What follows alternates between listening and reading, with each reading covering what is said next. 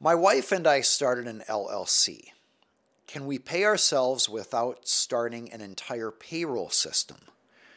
We've heard of the owner draws, but that really doesn't help when we need to prove income amounts.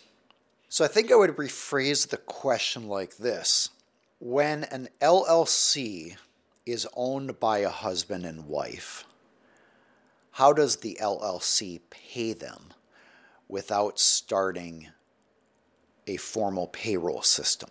So the short answer is you can simply write yourself a check from the LLC to your personal checking account. So the check would be from the LLC and say to Mary Smith, $1,000.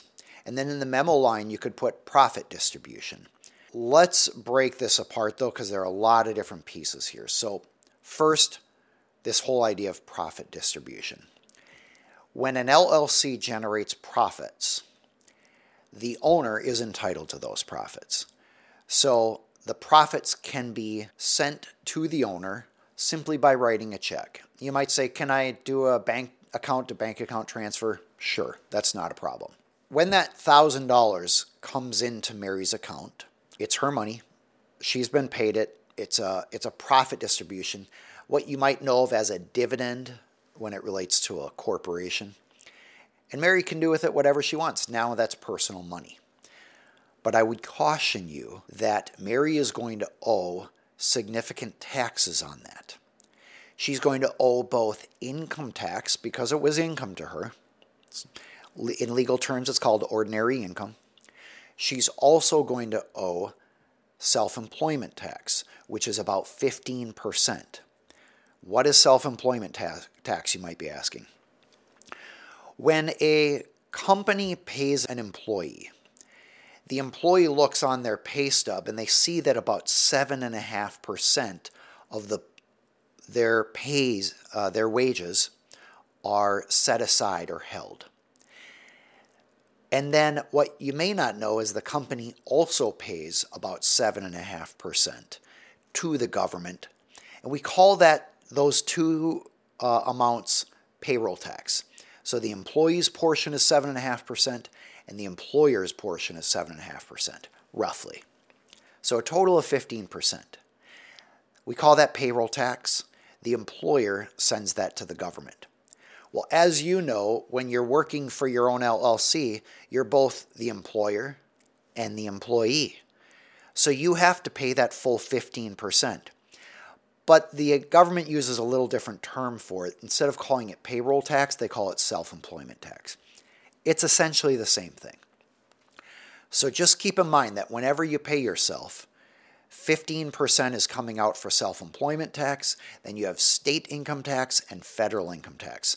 So, as a rule of thumb, if you want to be safe, set aside half of the money that your LLC pays you for taxes.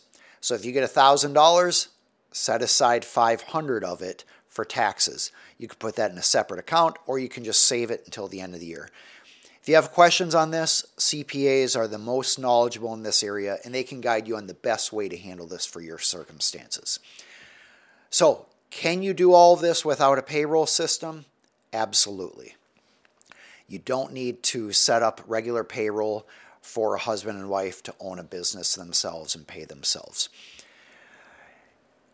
I would encourage you to consider setting up an S corporation so that you can save money on payroll tax. I have a separate video on that. I would also encourage you to consider having the business owned by one of you instead of both of you. And here's why. Generally, an LLC is considered a marital asset if people get divorced. And f- the vast majority of the times, that LLC is split 50 50 or one person buys the other out in case of a divorce. So you don't really have to be worried about divorce when it comes to joint ownership of a business. In other words, there isn't a benefit in divorce by having the LLC owned by two people.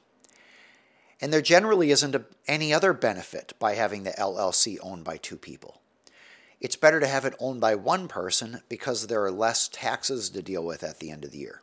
Now, they might still be employees of the company, but having a single owner usually results in less legal work and less tax preparation expenses at the end of the year. So, I almost always recommend that my clients have their LLC owned by either the husband or the wife. Now, you might say, how do you decide which one? First, I ask, is there a benefit to being a woman owned business? Like, are you seeking government contracts or some other government program that would benefit a woman owned business? Then it should be owned by the wife. Otherwise, I say, have the business owned by whoever is actually signing most of the documents and running the business, kind of whoever is serving as the president. That might be the husband, might be the wife. But it makes sense to just have the owner be the same one as the person who's running the company because then you don't have to get into issues involving who makes a decision, the president or the owner. If you have any follow up questions on that, feel free to submit them. That does it for today. I'd love to know if you find this helpful. And by the way, if you have other questions, feel free to add them in the comments section below. We will grab those and use those for future live sessions. You can also submit questions by email or using the form in the description below. I'm Aaron Hall, an attorney for business owners and entrepreneurial companies. This has been an educational broadcast. As always, all these issues I encourage you to use as topics to discuss with your attorney, not as a replacement for an attorney. This is educational information to empower you to avoid problems, establish a great company, and hopefully have a better life. You can find out more about me at aaronhall.com.